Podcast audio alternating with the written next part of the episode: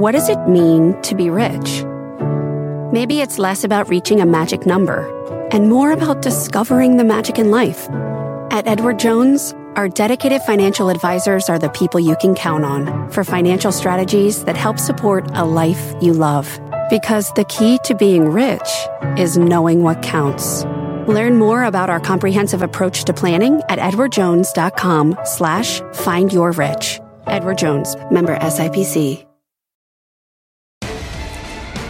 Live from the NASDAQ market site overlooking New York City's Times Square, this is Fast Money. I'm Melissa Lee. Traders on the desk are Tim Seymour, Brian Kelly, and Guy Adami. Also joining us tonight is Chris Verrone, head of technical analysis at Strategas Research Partners. On the big show tonight, Fundstrat's Tom Lee on why the markets needs Bitcoin to go up, not down. He will explain. Then Walmart goes big to go to your home. $98, all you can order. Grocery delivery goes national. The desk will chow down on that. Plus, oh. Blackstone has been a shining gem recently, up another 4% today, but 75% year to date. Does it have more room to run before losing its luster? We'll debate that. But first.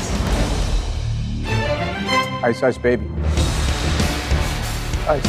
Is that the Federal Reserve? Is that what it's feeling right now? under it should be under pressure. Oh, Between the ECB, it's no, it's not vanilla ice. It'll come.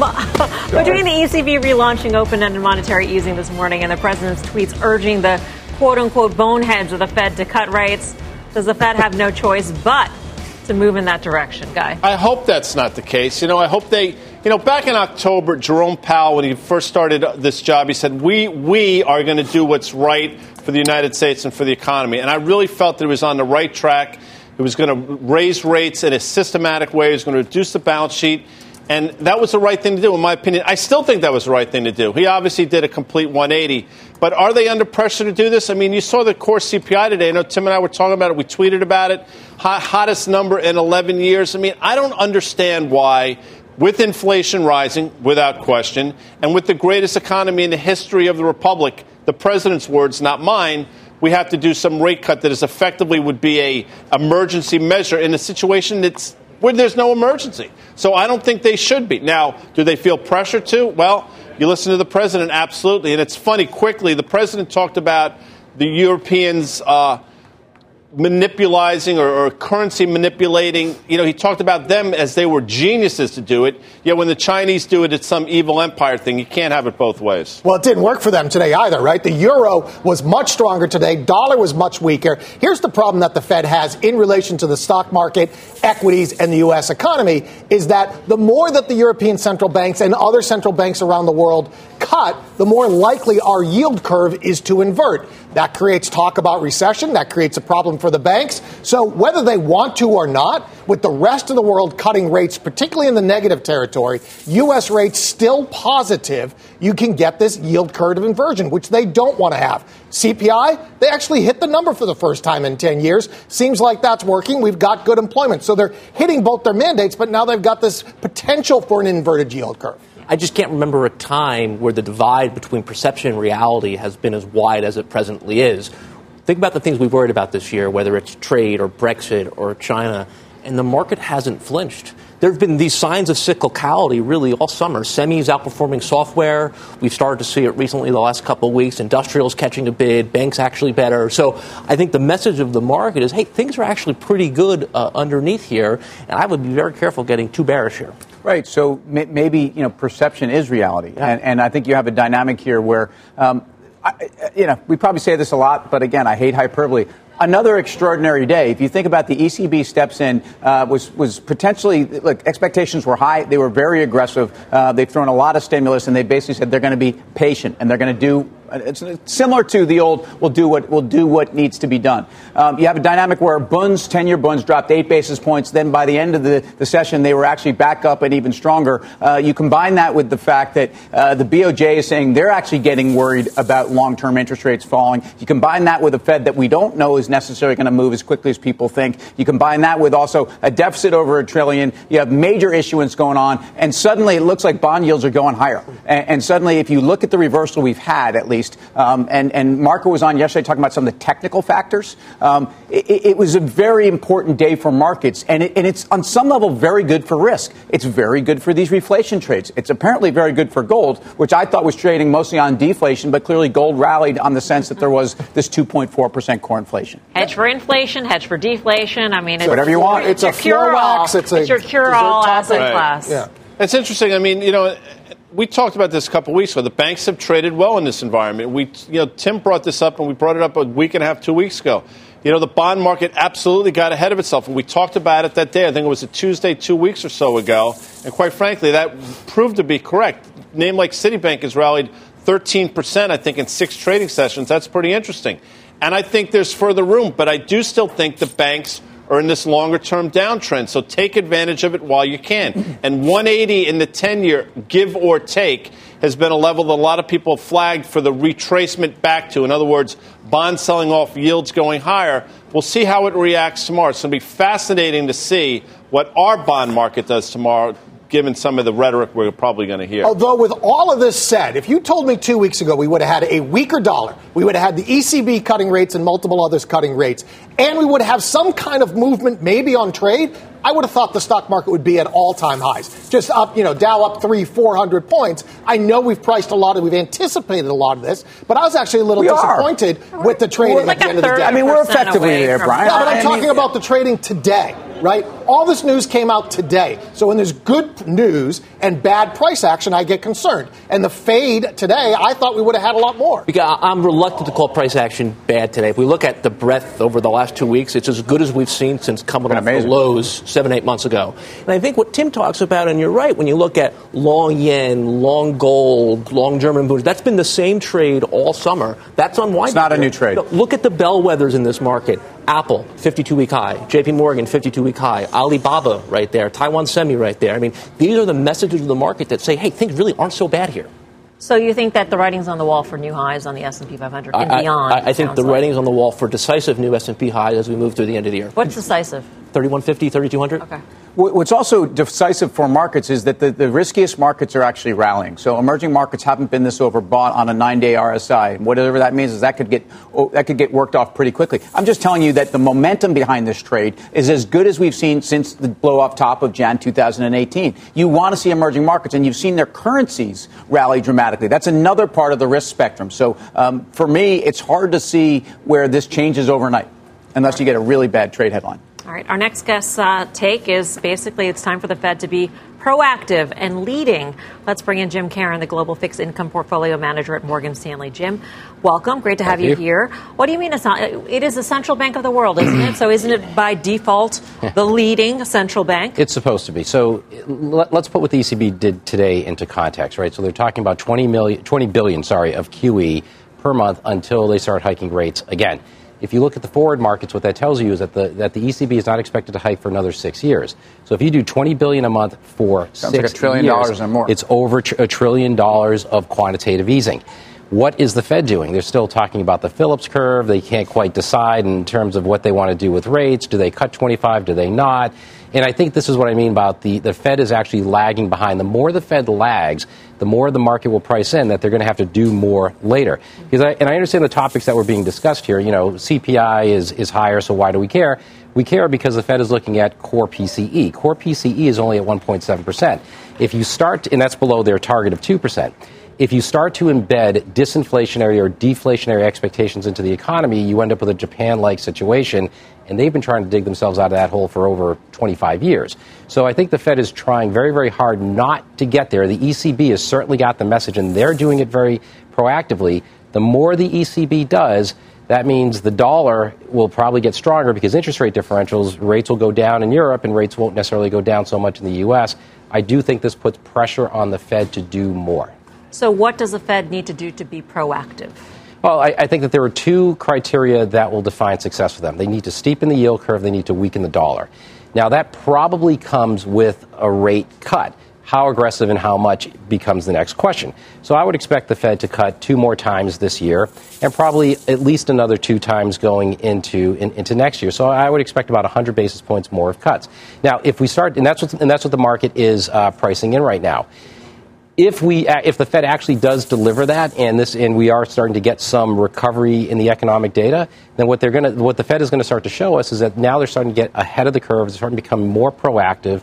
They're going to rebuild inflation expectation, rebuild term premium into the curve, re-steepen the yield curve, and I think on a relative basis, when we look at the dollar relative to other currencies, the dollar may actually start to weaken or at least not rally as much. And I think that's the key. Jim, 10 year yields peaked almost a year ago, 326. So Right. we're anniversarying a year of lower interest rates. Does the stimulative effect to that start to show up in the data? I mean, it does, but also the fiscal benefits from the tax cuts that we've had for a while is also starting to fade. So, yes, you are getting a decline in interest rates, which should start to help, but also the fiscal stimulus that we had from the tax cuts, you know, from two years ago, a year and a half ago, is also starting to fade. What's more important, I think, is that when we look at the forward, you know, aspects of the economy, when we look at trade, when we look at China, what is the potential for weakness? Now, I, I, I agree with what's being said, where you know, does the Fed really have to be aggressive in this economy? Look at where the stock market is. I think that's a little bit the wrong question. I think the question is is how much insurance does the Fed need to take out so that the U.S. economy doesn't turn into a Japanese-like economy where they have perpetual disinflation and deflation? If it were me, the risk reward is, you know what, let's do a little bit too much. If the stock market goes up a lot, you know what, we know how to fix that. We can actually hike rates pretty aggressively and we'll turn that around fast, but we can't fix it the other way if, if, if inflation expectations go down for too long. But, but Jim, you, you can't fix it the other way once you've gone too far as well. So there's this fear that we have so many bullets, et cetera. And I think it's, I mean, I think it's, first of all, very interesting, and it's not, it's not a, a thought that's out there. But the, the fact that the ECB could be leading the Fed here is an extraordinary concept because it's the tail on the dog. The ECB has always been that tail. Right. And, and you know, and, and I, I understand the worries of bubbles and inflation, inflation expectations. The thing is, I, I don't see an inflation problem in the world. And, and if I did, then I would say the Fed needs to tread very, very carefully. As far as bubbles go, I, I, I don't, I think bonds are acting perfectly reasonable relative to what central banks are doing. I think, no, I'm not an equity analyst and I, I don't invest in equities, but I would say that equity markets are probably reacting properly relative to low interest rates. So I, I don't necessarily see things as frothy and as a bubble. I don't see a lot of leverage that's a problem. Now, leverage, corporate leverage is high, but what we also have to remember is that the term of that leverage, so in other words, uh, many corporations have termed out their debt. They've refinanced for longer term debt, and their cost of borrowing is really, really low. So even though leverage is high, and people like to, you know, like Cost to highlight that, the cost of servicing it exactly is really, really low. So I don't see this as a, as a, as a pressure point. So this, to me, gives the Fed a lot of room to be very accommodative, at least try to keep up a little bit with the ECB. And if it turns out that the ECB is doing the wrong thing right now, the Fed can reverse and they can go the other way. Easily fixed. So, Jim, of, of all the asset classes out there, you don't necessarily see frothiness in equities. Commodities are certainly not frothy, but the bond market might be called frothy. Other people have called it a bubble. You're a fixed income portfolio manager. Do you think it's a bubble? And if so, how are you handling that? I, I don't think it's a bubble, um, and I do think that there are really good pockets of, of opportunities, and particularly in emerging market local bonds, so local currency EM debt. A lot of these bond markets really haven't rallied relative to, say, what the equity markets are doing or even what the investment grade markets are doing. They're lagging behind. And what we want to do is we want to find pockets of places that really haven't participated in this. Now, many emerging markets, they have steep yield curves. They have higher interest rates. Their central banks have plenty of scope to cut rates. They have very positive real interest rates. That's where the money is going to start to gravitate towards. One prerequisite you have to have some semblance of calm between the U.S. and China. If, if the U.S. and China are continuing to battle, EM is going to sit in the back seat. If that calms down, and I think it will for the, for the remaining part of the year and maybe even a little bit into next year, then the money is going to start to chase the assets that haven't appreciated yet. So emerging markets is one of those places, and I'll give you another outlier pick. I would say in the high yield space, some of the energy sector, which has absolutely gotten destroyed. You get some calm, energy starts to do a lot better. Plus, if people do start to move back into high yield, for example, they'll buy the ETFs. By default, they're buying the energy sector, and they're going to take that sector higher. That's a contrarian call right now. It's risky, but I think it could be worthwhile. Jim, great to see you. Thank you. Thank Jim you. Caron, Morgan Stanley. Di, what do you think? Makes great points. Uh, You know, I, listen, I, it's hard for me to argue that he's not 100% correct. I guess my point is this just because everybody else is doing it doesn't mean you should do it. Quick example. The big thing now is you hold your kid back for a year, you give him or her a competitive advantages. But if everybody does that, There's you're right no back at square one. So at what point does that stop? And you're I- shaving in second grade. And you Sorry. know what? We're not that far from that. So I guess my point is if all the central banks are doing it, we all get there, then at what point is it just madness and it has to stop? By almost by definition, I think there has to be some negative ramifications for the recklessness of global central banks. Just my opinion. The challenge of, of targeting a steeper yield curve also is does the Fed actually have control over the yield curve with a blunt instrument like cutting rates? Right, exactly. I mean, the, the one thing they do have is their balance sheet, where they actually can do like a reverse operation twist. I've talked about that before. But basically, the idea is they have more control over the over the yield curve than they have in the past. The one thing I would say, the call on high yield is kind of interesting, particularly for U.S. bank stocks, because one thing we always get concerned about when oil goes down so much is how much exposure do U.S. banks have to the oil patch. So if that's going to get better, that actually might put a bid under bank stocks as well. All right, coming up, Walmart ramping up the grocery wars. We'll tell you what that could mean for the consumer. Plus, Bitcoin struggling to break out, but Fundstrat's Tom Lee says there is one catalyst that could finally help the crypto catch a break. We're live from Times Square in New York City. Much more fast money right after this.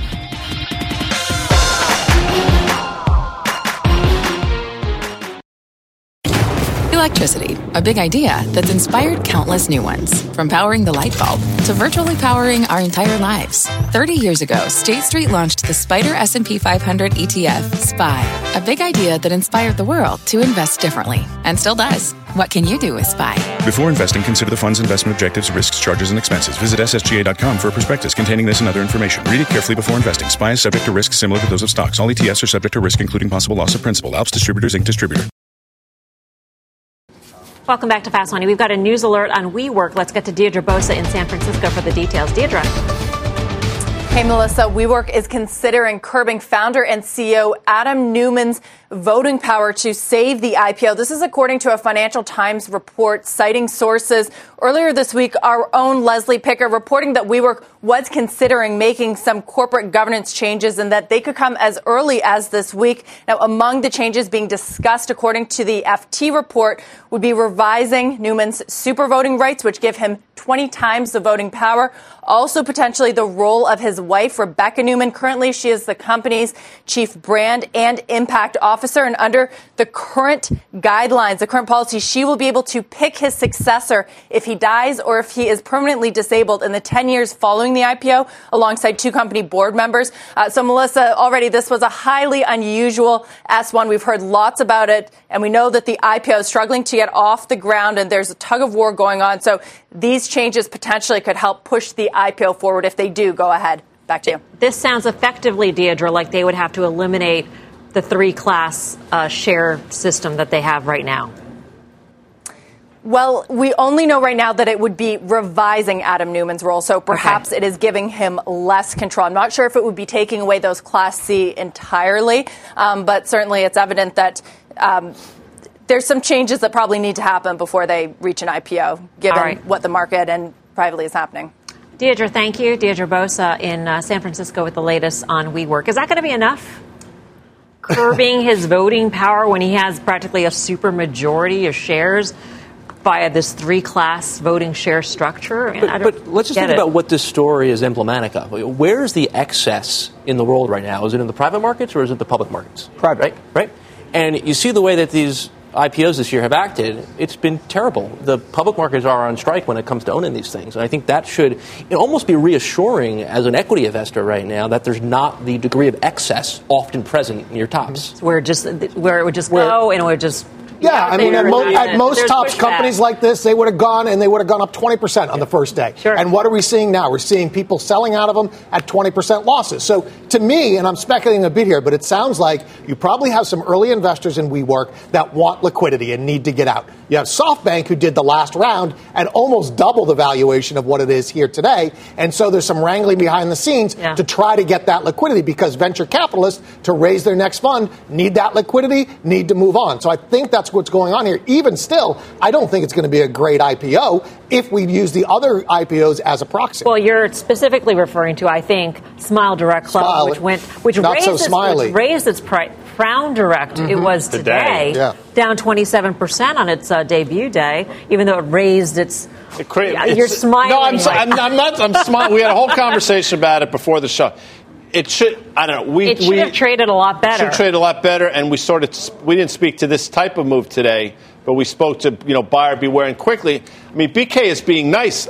I think SoftBank was a $48 billion valuation there last round, Yeah. and this thing is somewhere between 14 and 18, which is far more than twice. And, and again, uh, they should be beholden, in my opinion, to the to, to the concerns of SoftBank. Yes. But we're going to find out what happens. Here. All right. From WeWork to Walmart, the world's biggest retailer announcing today it will be expanding its grocery delivery service. Walmart introducing a new unlimited option where customers can pay a monthly or yearly fee to receive unlimited deliveries to their homes. And this comes as fellow retail chain Kroger closes out a wild day of swings after raising doubts about its profit targets, even after beating earnings expectations this morning. So, two different headlines. It does say, though, the consumer grocery wars are on, Tim. They are. They are in, in, in certainly in the big box space, Yeah. and the, the competition between Walmart, Target, Kroger, uh, and a few European, Aldi, you know, Lidl, all these guys that have come into uh, a very very competitive space where Walmart still dominates the ability to control prices. So for Walmart shareholders, the question is really uh, your top line is going to look pretty good. The question is, is this company going to continue to actually have the surprise on the EPS, which is what they had done? Um, I, I look. I've been wrong on Walmart for the last thirty percent. So my view is Walmart is is a very expensive stock here. That was a function of a market. If you believe the market's in this, uh, we're, we're worried about growth. We're going to defensive names. Walmart will outperform. But right now, it is so competitive in that space. I don't know why you want to be owning something with no margin. I'm going to push back on that. You know, Walmart's a stock that basically has been unchanged for the better part of the last 18 months. It is just starting to break out of this space. Add it to the list of recent breakouts, right? So when we think about this, is it a good pair versus Amazon, right? Is this starting to take share from that side of the trade? I think you can be long here. 115, 116 is good support. I'd be a buyer.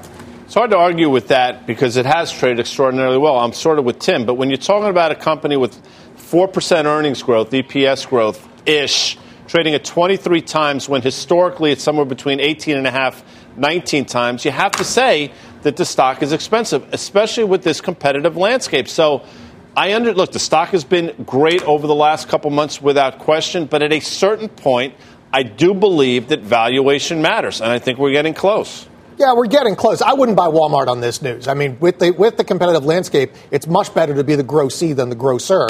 And so these are the grocers. Yeah, the, The grossee, grossee. the one who that gets the mean? groceries. Oh, you're the consumer. The consumer, yeah. Who uses I know, like a renter and a You rentee, could be that a type of grossee. lessee, lessee, Yeah, I can see you lessor, grossee. lessee, grossee.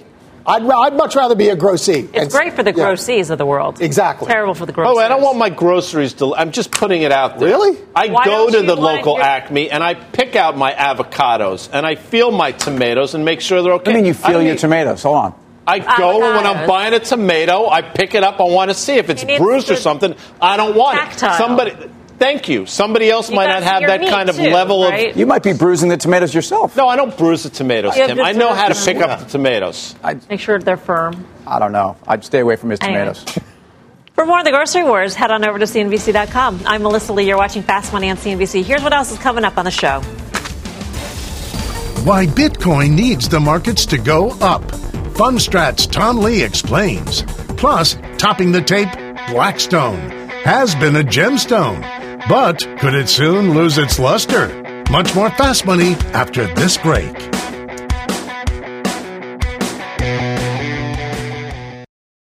You seek the key, but first, you must learn the ways of precision, craft, and performance with Acura's all-electric ZDX. With a premium Bang & Olufsen sound system up to a 313-mile range and a Type S variant with an estimated 500 horsepower, the ZDX is their most powerful SUV yet. Unlock the energy when you visit Acura.com to order yours today. What's on the horizon for financial markets? At PGIM, it's a question that over 1,400 investment professionals relentlessly research in pursuit of your long term goals. Specialized across asset classes, but united in collaboration, our teams provide global and local expertise. Our investments shape tomorrow, today. Pursue your tomorrow with PGIM, a leading global asset manager.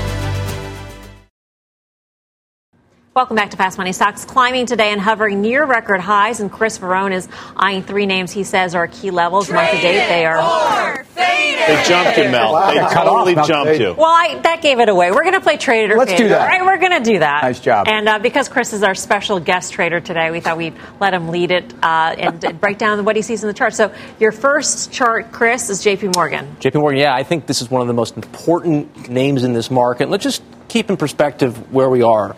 Right back at the old highs near 120. This is the fifth time over the last 18 months that we've tested these levels. I think you want to trade this. I think this is on the verge of a breakout. I think what's been underappreciated is two or three weeks ago, they had this thing on the ropes. The referee should have stopped the fight, and it came right back. Sometimes when a bearish chart doesn't go down, it's the most bullish thing out there. We think JP Morgan higher. I'm trading it. Trading J.P. Morgan. BK, what do you say? Yeah, I actually I like this. Now it's going to come down to time frame, like most things, right? So longer term time frame, I think the breakout here, if we get a steeper yield curve, what was happening with the European banks today was fantastic. Relatively short term, you might want to wait for a little bit of pullback, and I'm talking short term next couple weeks. But for a breakout above 120, I, I trade this. Karen was just selling calls. Yeah, J.P. and Morgan yesterday, despite her love And for she Jamie Dimon. and who loves Jamie Dimon more than Karen no Fine? no, Mrs. Dimon. I, you know what? I might even challenge that. With that said, I'll, I'll go the faded route, and for the exact reasons that Chris and BK just said 118 and a half, 119. That was a high back in March of 2018. We've traded down, traded back up, traded down. Who's to say it's not going to happen again? I just think we're mired in this range. I'd rather fade it here. Uh, I'm trading it, trading it all day long. Everything we talked about in the A block is bank positive. It's certainly money center banks positive, and JP Morgan is best of breed, which had actually underperformed Citibank and, and even Bank of America. Which would I rather own at this point? Certainly JP Morgan. All right, Chris, what's the next name? We're talking about Boeing, uh, largest weight in the industrials. Another name that has spent the better part of the last 18 months in and around this 375 range. I think what's gone underappreciated over the last couple days, six month high on Boeing, largest weight in the industrial sector, making six month highs. I think you want to trade it. I think you're going to challenge the old highs from the middle part of last year, and I think ultimately Boeing probably makes out and makes uh, a new high here. All right, Boeing makes new high. Tim, what do you say? Uh, I trade it. I traded along with Chris. I, I think the, the news flow here, largely, first of all, the 777 news, the bridge, the X, you know, I, I don't think that that's material. It certainly is about the 737 MAX getting back. It's about production. Do they have to cut the production line? That would be detrimental. Uh, it's still a free cash flow story. Uh, I think the resilience of the stock here is very impressive. Buyer. Are you with Chris or are you against Chris? No, no, no. It's not about being with or against. It's not about being traded or faded. And Traded I, I hear what Tim is saying. But you know what? This has now gone on for the last eight or nine months. You have the China thing hanging over your head. If you think China deal is going to happen and you buy bone with both hands, I don't. So I say, fade it. Took you a second there. No, Yeah. it didn't. It- I was waiting for them to run the graphic, and they did it simultaneously. It simultaneously. kept me on the edge of my Yeah, seat, so I'll tell that you that much. was- BK? Yeah. Nerve wracking. I'm going to start right off with a faded because I don't want to get into that. So the reason why I don't like it here is because everything we've anticipated all of this, right? The price has already run up. So let's call it against $400, and you have to use some pretty wide ranges here. But $400 to me looks like pretty good resistance. And I'm not a technician, but I might even call it a head and shoulder for. Oh. I don't know if Chris would, but I um, don't. He well, didn't. X so, I didn't. mean, yeah, I mean, just to be clear. And I'm not putting And words in his mouth, but if he wants to call right it, now But it sounds like you're against him. Uh, anyway, XOM, Chris, what do you see? Yeah, last one here. And there's a big difference between ExxonMobil and the first two that we showed. This is a series of lower highs, lower high, lower high, lower high. Look at the slope of the 200 day moving average. Still down. I think this can rally probably back to the 74, 75 range. I want to fade it up there. This is still a downtrend. Oil, frankly, does not act that well either. There's two very distinct pictures here. This is a weaker chart. Beeks. Yeah, oil acts terrible. I'm a fader of this one as well. I'm within. There, there's nothing about this chart that makes me want to go out and buy it. It's just ugly. Uh, so fade it. Can I guess what Guy's going to do? Go ahead, try to guess. All right. I'm going to get. You're going to trade it. You're 100% right. I am going to trade it. I know we got I'm in Tom your coming I'm in up. But listen, he's, he's in my head. But we've seen significant bounces over the last three and a half, four years in ExxonMobil that have wound up being fades. But you know what? I think it's still got another 9, 10% to the upside. So I trade it instead of fade it, Melms. All right. Well, let's uh, pivot to Bitcoin here. It's been on a wild ride this year, up 170% as investors use digital currency as a hedge against global risk. But with Bitcoin losing steam in the last few months, down almost 12% since its peak in June, what's a catalyst for the next leg higher? Let's check in with none other than Tom Lee, co founder and head of research at Fundstrat Global Advisors, who joins us um, from a conference here in New York City. Tom, great to have you with us. Yeah, good to see you guys. Um, what will take it higher at this point? Um, well, you know, I think that there have been tailwinds building for Bitcoin. You know, one has been obviously, you know, sort of institutional money potentially coming in through things like Bakkt and uh, programs like Libra. But and the technicals have been better. But I think Bitcoin has kind of stalled recently because the macro outlook is stalled. I think in a world without trend, Bitcoin doesn't go up. So I think the next big catalyst is I think, is a decisive breakout in the equity markets because I think once equities break to an all time high, Bitcoin becomes a risk on asset. So you need the equity markets to hit an all time high for Bitcoin to hit all time highs. Yes. In fact, we published a piece today just showing our clients that if you look at the, the you know, in the last 10 years and take the three or four best years of the S&P, they've all coincided with the best years for hmm. Bitcoin. So Bitcoin does best when the S&P is up more than 15%. So this whole notion of, of Bitcoin being a hedge Safety, against risk, does that go out the window then? Because presumably, I mean, I guess you can go either way because we've we've climbed to record highs despite risk at this point. But at some point, risk could catch up with the markets and well, yeah, or, or Bitcoin may be ambidextrous, you know, that it works oh. well in a risk on world, but uh, as you start to get nervous, then you treat it like digital gold. What we had in the summer was neither environment. It was a market that looked like it was on the precipice, it looked like it could fall, but it never did, and I think stuck in that trend was bad for Bitcoin. Okay, so if markets go to record highs, where does that bring Bitcoin to? Well, I think that this starts to sort of bring back into the narrative that if markets make a new all time high and we see central banks still supportive, it's kind of good for liquidity. So there's sort of liquidity going into Bitcoin. And more importantly, if there's a, a, a, an interest in, in acquiring some volatility, that's where you're going to see people buying Bitcoin. Is your prediction that the markets will, in fact, go to record highs? I think that we're inching closer. So our base case has been for a second half rally in the S&P 500 to greater than 3125. Um, All time high is around 3025. I think we're going to surpass that soon, and it would be bullish for Bitcoin. So, Tom, it's an interesting concept, and we've seen a lot of macro funds starting to use Bitcoin as that hedge. In 2017, though, when the, you, the stock markets hit new highs, the altcoins rallied. So, is it more potential that the altcoins rally than Bitcoin, or is this a Bitcoin centric rally? Um, it's and it's kind of come through in the conference. You know, I think there's a bit of sobering around all. It's just more in that some are useful. They're not really sure how to trade the whole group. So I, I think what may, may what may end up playing out is S&P hits an all-time high, Bitcoin reaches an all-time high, which is not too far away for Bitcoin, and then I think it, it would likely lead to the start of alt season. So I think you'd want to see an all-time high in Bitcoin. Tom, thanks for joining us. Good to see Great, you. thanks for having Tom me. Tom Lee of Fundstrat. How do the charts look? Do you see an all-time high for Bitcoin? The chart's good, and I want to hit on something Tom said. Yeah. I, I, I don't think Bitcoin's about risk off. Bitcoin's about liquidity. And in an environment where money is ample and rates are low, you see liquidity expressions in equities, and I think you see it in Bitcoin. I would expect a new high here. Whether it, it goes to 20,000, I don't know. It's consolidated here in a bull's fashion. It's above an upward sloping 200 day moving average. I like it as an expression of liquidity. Yeah. I listen to Brian Kelly laser focused. And recently he said there might be one move to the downside, maybe 8,500. And what he said, and I'm going to say this carefully, a generational buying opportunity. That's right. I'll stand by that. I think you're going to have a massive buying opportunity here. We may have already seen it in the 9,000, so yeah, I might be trying to be too cute with this, but there's too much money coming into this market. You're going to have an opportunity to have a generational buy in Bitcoin sometime, I would say, in the next six months. All right. Coming up, Blackstone up 75% year to date, but how much further can this stone roll? Plus, the chairman of Aurora Cannabis speaking earlier today on CNBC will tell you what he had to say about the state of the company's capital needs. Much more fast money right after this.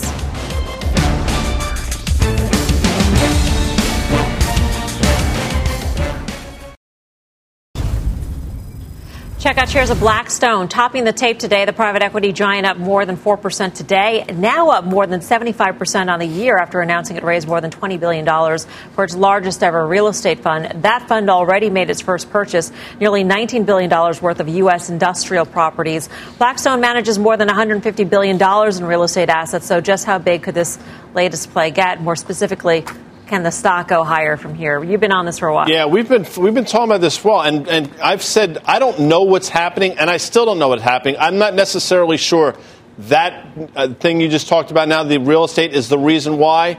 With that said, the stock has been a monster, so clearly something's going on. Valuation expensive, price to book expensive. All the metrics you look at say you got to sell this name I still think there's further room to the upside. I mean, that's a crazy move. It's a crazy move, but we've also had a crazy move in, in yield. So in this environment, Blackstone's going to do very well. The one interesting thing I thought today, JP Morgan had a note out on traditional asset managers, and they looked at like Ben, uh, Franklin Resources, BEN, saying they've gotten cheaper than they have in a long time. So I would look at those areas. But the difference here is is that Blackstone is the best in class, number one alternative asset class player in the world, which means they can charge much higher management fees. And in fact, they're going to see basis point accretion on margin of 100 basis points a year, at least in the current environment. They raised a record 45 billion in the second quarter, and the third quarter has been better from a liquidity environment. So everything we've all said in this environment, it's very Blackstone friendly. Uh, the valuation has to change, just like for equities. If anything, you'd have more sensitivity in an alternative asset manager in this environment, and therefore your multiple should expand that much more. I've recognized the stock's gone 42 to 52 since June. That's not lost on me. But the chart's fantastic. And it still yields something like 4%. I think you get any hint of weakness back to the high 40s, you want to step in and buy. It's almost the anti WeWork trade. Also, look at Brookfield. Brookfield, very similar company, very similar chart. I think there's a message there.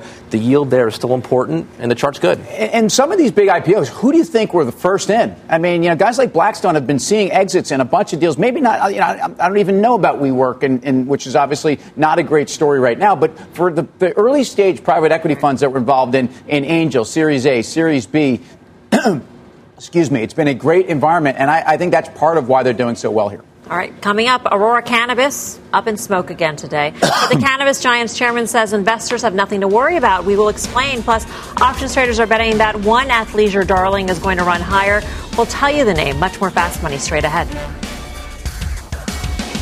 Delivering Alpha, the most important investor summit nine years running.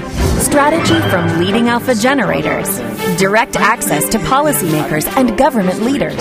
On September 19th, see who's calling the shots now. Go to deliveringalpha.com to attend this year's blockbuster event. You will come away with ideas that you can put to work immediately. Plus, special guest Vice President Mike Pence talks economy and trade war impact.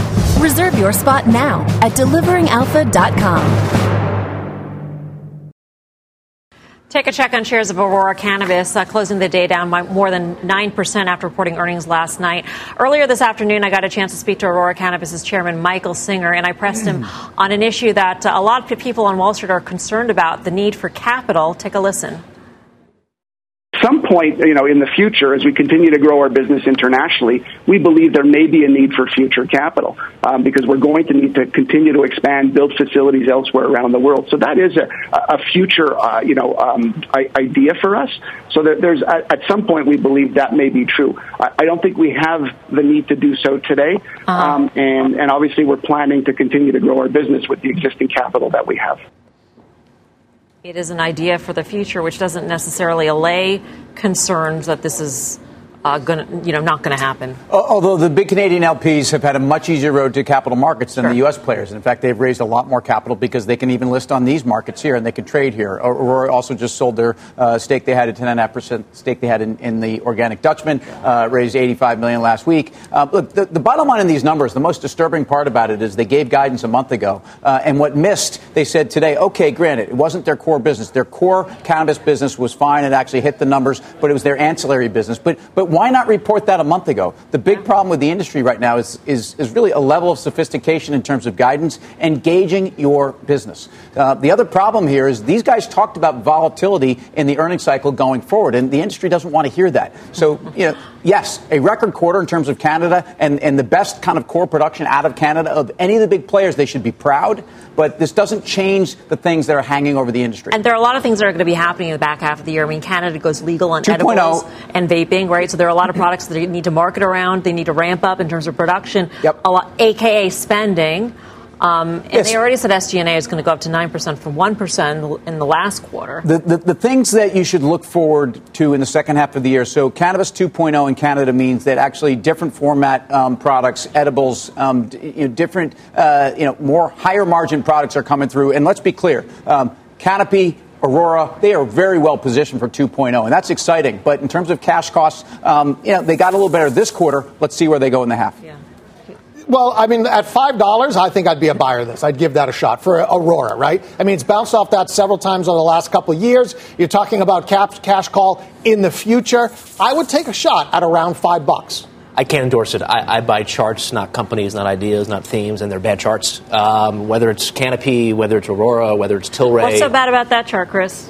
The trend is down, right? Uh, it- it's hard for me to say the bottoms or the bases are being put in place on these yet. Now, I can't tell you what six months is going to look Although like. that from now. same chart has, has basically found a bottom and bounced off it last week, and a lot of people were, were citing that. And even people that follow DeMarks and other kind of technical indicators were calling me saying, this is the bottom. So you, you don't see any of that. You know, we could have made that call five, six, seven, eight times over the last 18 months here. So I think we need to say the bar is higher to call the lows in these stocks. I'm not there yet. If you're scared of the pure play cannabis, though, Constellation Brands down today, I know, but you know, 14% or so EPS growth. I don't think it's expensive at 20 times. It's had a nice move. That's where you get the tail, I think, in the cannabis STZ. It's a better chart, too. Still ahead, that's our very own Jim Cramer. Take a look with CrowdStrike CEO George Kurtz. He'll give us his take on the IPO market. That's tonight, 6 p.m. Eastern Time. You're live at Times Square in, in uh, New York City. Much more fast money straight ahead.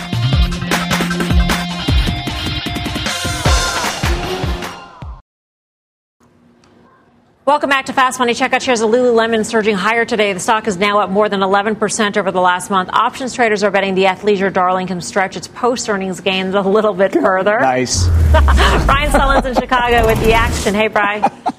Hey, Melissa. Yeah, Lululemon was active today. And when you look at it, calls outpacing puts two to one here. Normally, calls and puts, they're about equal with each other. So it's interesting that we see this upside call activity going on. Specifically, what's crazy, strikes trading tomorrow, expiring tomorrow, the September 200 strike traded for about $2.23. That was the biggest traded size there. Traded 3,700 when I was looking at it. By the end of the day, 4,700 of these calls had traded. So people betting on the upside here. I think when you look at the option traders, though, the stock, like you said, Melissa, up already tremendously since earnings. That you look at here saying, can I use stock replacement strategies? Maybe use calls instead of buying the stock here. When you're looking at a trend channel here over the last six months or so, it's trading near the top of that range right now. I've got to be very cautious going in and just outlaying and buying stock. So I think you see these call buyers coming in, taking more shots that there'll be some more upside here. And, you know, when you take a look at it, Melissa, uh, Mike Khouw outlined a trade on Lulu last week on your show on Options Action. I love that trade. If you see Lululemon dip below 200, that's a trade I'd look to get into. Check that out online. All right, Brian, thanks for that. Brian Stutland in Chicago with the action. I don't want to hear about people's underwear, what they buy, and what they. It's part of the story, Melissa. No, but but she's right, and this has been happening over the last couple of days. Every guys. time it's so I think mentioned. look, can we just have a So I'm gonna go to Tim. Let's talk about Lululemon in terms And of the you. multiple, um, which is which is very difficult, which is quite stretched. But I do think you have a case here where people are looking at the growth of the company. It's being priced as a growth stock. In fact, that's what UBS, who upgraded the stock today from 190 to 215, put in there and said it deserves a higher multiple. Um, look. Who needs emerging markets in Bitcoin when this stock over the last 10 years has gone from three bucks to you know, 180? I think what's notable about the price action really all year, the big up days have also had big volume, right? So the stock is still being accumulated here. I think the question is, can this translate to Nike? Nike's been sideways since February. Can Nike finally get in on the act? Is that the next way to play this without buying an overbought Lululemon? Oh, so that brings us to a would you rather? Oh. Nike or Lulu? Much rather Lulu. Really? Much, yeah, because I think they've got such a tailwind from the menswear division that I, I think people are pricing in the growth. I think that's going to be a much bigger tailwind than Nike's going to get. So I would guy to rather talk that. about the menswear. No, I was going to say, I just pants, like the pants, Pants, that BK exactly. hasn't gotten yet. Well, you know they have a store across the street from Right where across you the street. I'm a, is not- I'm a Peter Lynch disciple. For you young viewers at home, you may want to Google that name on your Google machine, and you'll understand that. You know, I've actually been there. I've experienced it. I won't get into the granular detail of it, but then you look at the quarter, comps are up 17%. Street was looking for 12. Yes, valuation is expensive, but they seem to continue to grow into that valuation. So I'm going to throw it back to you because you own Nike. Would you rather rather? Yeah. Um, Yeah. uh, well, it's just a would you rather. It's just a would you rather. So Nike for sure. Um, and and I, I agree with the North American price action. I think the athleisure trade, which is what which is what Lulu gets very caught up in, is very much place where Nike belongs. Nike's a much better valuation. All right. For more options action, check out the full show tomorrow, 5:30 p.m. Eastern Time. Coming up next, final trades.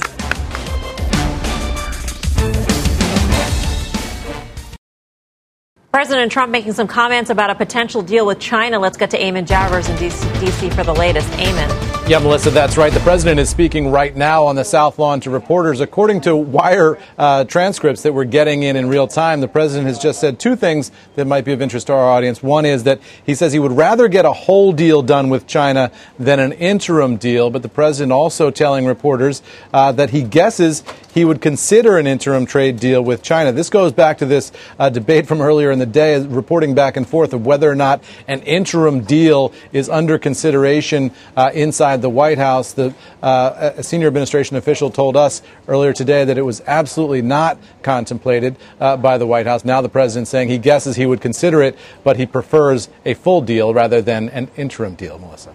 Eamon, thank you. Eamon Javers with the latest there. Time for the final trades. Tim. Happy birthday, Chris Verrone. Boeing benefits from a China deal. Chris Verrone. JP Morgan long. BK. GDX, you buy that one. Happy birthday, Chris Verrone. birthday, Chris. Exxon Clap Mobil 'em gets you done. Pop them out. And that does it for us. See you back here tomorrow at 5. Mad Money with Jim Cramer starts right now.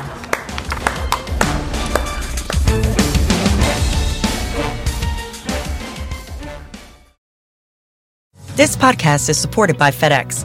Dear small and medium businesses, no one wants happy customers more than you do.